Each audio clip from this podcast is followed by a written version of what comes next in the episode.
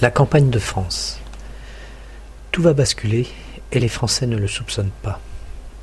Ils se rassurent au souvenir de la Marne et de Verdun et ils vont revivre Crécy ou Azincourt. Le temps est venu des grandes douleurs. Au matin du vendredi 10 mai, Hitler a déclenché l'offensive. Ses armées envahissent sans déclaration de guerre les Pays-Bas, la Belgique, le Luxembourg. La drôle de guerre est bien finie. C'est la guerre pour de bon. Voici l'occasion de sortir d'une attente fastidieuse et d'affronter l'ennemi directement. Le haut commandement français, répondant à l'appel de la Belgique, applique son plan. Nos unités les plus mobiles, les mieux équipées et disposant de la plus grande puissance de feu, se portent au devant de l'ennemi, prêtes à un choc frontal en Belgique. Mais ce n'est pas sur le canal Albert ni sur la Dyle que se livre la bataille décisive. C'est plus à l'est, au contact des Ardennes. Hitler fait en effet porter le principal de son effort à la charnière du front ennemi, au point où s'arrête la ligne fortifiée prolongée par des troupes en race campagne. Certain que le massif des Ardennes est un obstacle infranchissable, le commandement n'a pris aucune disposition spéciale. Pas d'ouvrage fortifié, juste un mince rideau de troupes de second ordre pour tenir tête aux neuf Panzerdivisionen qui débouchent soudain de la forêt, franchissent en force la Meuse et déferlent au-delà. L'état-major, qui a engagé la totalité du corps de bataille dans la manœuvre en Belgique, ne dispose plus de réserve pour tendre une deuxième ligne de défense, et moins encore pour rejeter les assaillants. Le front est rompu, une énorme brèche ouverte. L'initiative a échappé au commandement français. Il ne réussira pas à la ressaisir. La guerre est virtuellement perdue dès le cinquième jour de l'offensive allemande. Elle le sera effectivement en six semaines. C'est le temps qui, en 1870, avait séparé l'entrée en guerre contre la Prusse du désastre de Sedan. C'est aussi à peu près le temps qu'il avait fallu en 1914 pour redresser la situation et permettre à la victoire de la Marne de réparer la bataille perdue des frontières. Cette fois, il n'y aura pas de miracle de la Seine ou de la Loire. Hitler aurait pu marcher directement sur Paris. Il n'aurait pas rencontré de résistance sérieuse. Il déploie une manœuvre plus habile. Appuyé par une aviation qui s'est rendue maîtresse du ciel, dont les attaques en piqué dans le fracas des bombes et le sifflement des sirènes éprouvent les nerfs des combattants et leur donnent le sentiment d'être abandonnés, dans un vaste coup de faux, les divisions blindées foncent vers la mer qu'elles atteignent le 20 à l'embouchure de la Somme, séparant irrémédiablement du front qui se reconstitue en avant de Paris, les divisions aventurent en Belgique et dont la situation s'aggrave avec la capitulation de l'armée néerlandaise dès le 15, puis de l'armée belge le 28. Faute de pouvoir rétablir la liaison avec le gros de l'armée française, les 45 divisions franco-britanniques encerclées se replient sur le camp retranché de Dunkerque, dont elles sont évacuées vers l'Angleterre, dans les pires difficultés, par une armada de navires britanniques. 330 000 hommes échappent ainsi à la captivité. Mais ils ont abandonné les chars, l'artillerie et tout le matériel.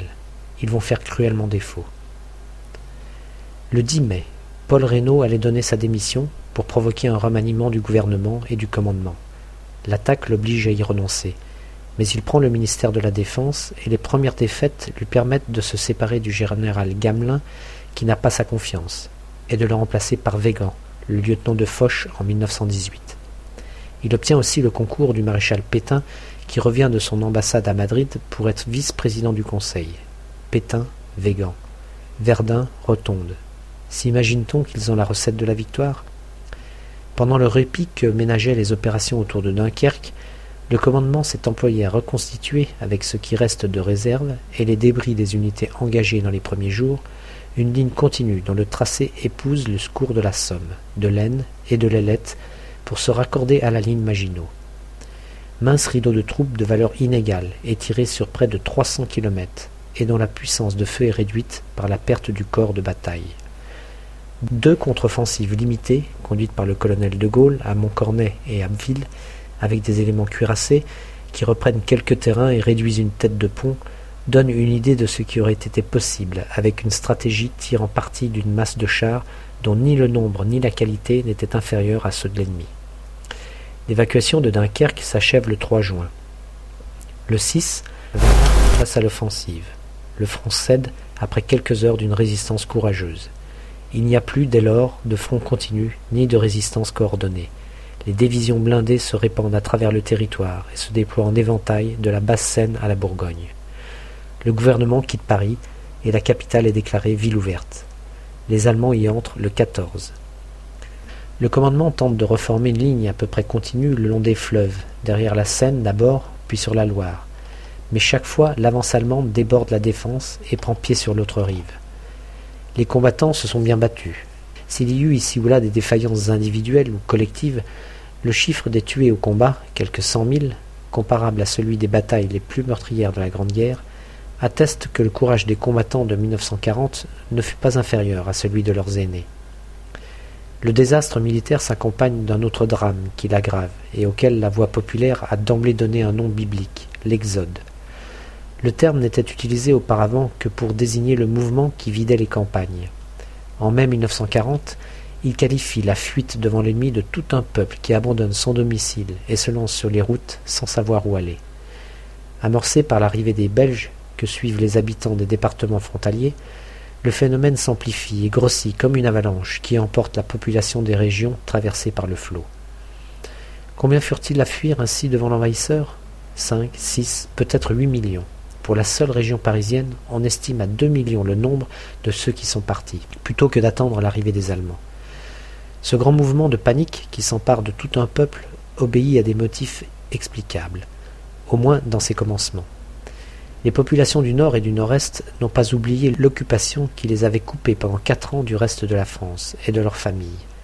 Raisonnant par analogie, ils se figurent que la situation militaire se redressant, le front se stabilisant, laissera à nouveau leur département sous la botte ennemie.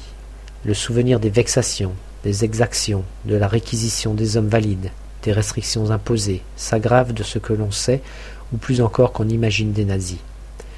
L'ampleur de l'exode révèle la crainte qu'inspire le Troisième Reich, et ne concorde guère avec certaines assertions sur l'accueil que l'ennemi aurait trouvé dans la population. Il faut à tout prix se retrouver à l'arrière du front, au-delà de la Seine, puis de la Loire, enfin dans le Massif central, les Charentes ou le Sud-Ouest. Le départ des administrations, dont certaines se replient sur ordre, dont d'autres abandonnent leurs ressortissants sans consigne, entraîne les civils. Comment demeurer s'il n'y a plus ni autorité, ni médecin, ni commerçant, ni boulanger? Les départs entraînent des départs. Le mouvement est irrésistiblement contagieux. C'est ainsi que dans une migration sans précédent, un quart ou un cinquième du peuple français s'est mis en marche sur des routes trop étroites, dans une indescriptible cohue encombrant des bourgades dont la population décuple en quelques heures, submergées sous un flot qu'elles ne peuvent ni nourrir ni loger. Ici ou là, les avions allemands ou italiens survolent ce peuple en marche et le mitraillent. Cet écoulement de tout un peuple, qui rejoint les grands phénomènes ataviques d'une histoire très ancienne, n'a pourtant jamais été une complète débandade. Le désarroi de ces foules pitoyables, de ces familles séparées, a laissé dans la mémoire collective une meurtrissure ineffaçable, aussi profonde que la débâcle des armées. Ces deux drames parallèles qui ont effacé la distinction traditionnelle entre l'avant et l'arrière, les civils et les combattants, ont été déterminants. Les pouvoirs publics, débordés, découvraient leur impuissance à faire face aux besoins les plus essentiels. La pitié pour tant de souffrances d'innocents était une raison de plus de s'interroger sur leurs devoirs. Le moment n'était-il pas venu d'arrêter les combats?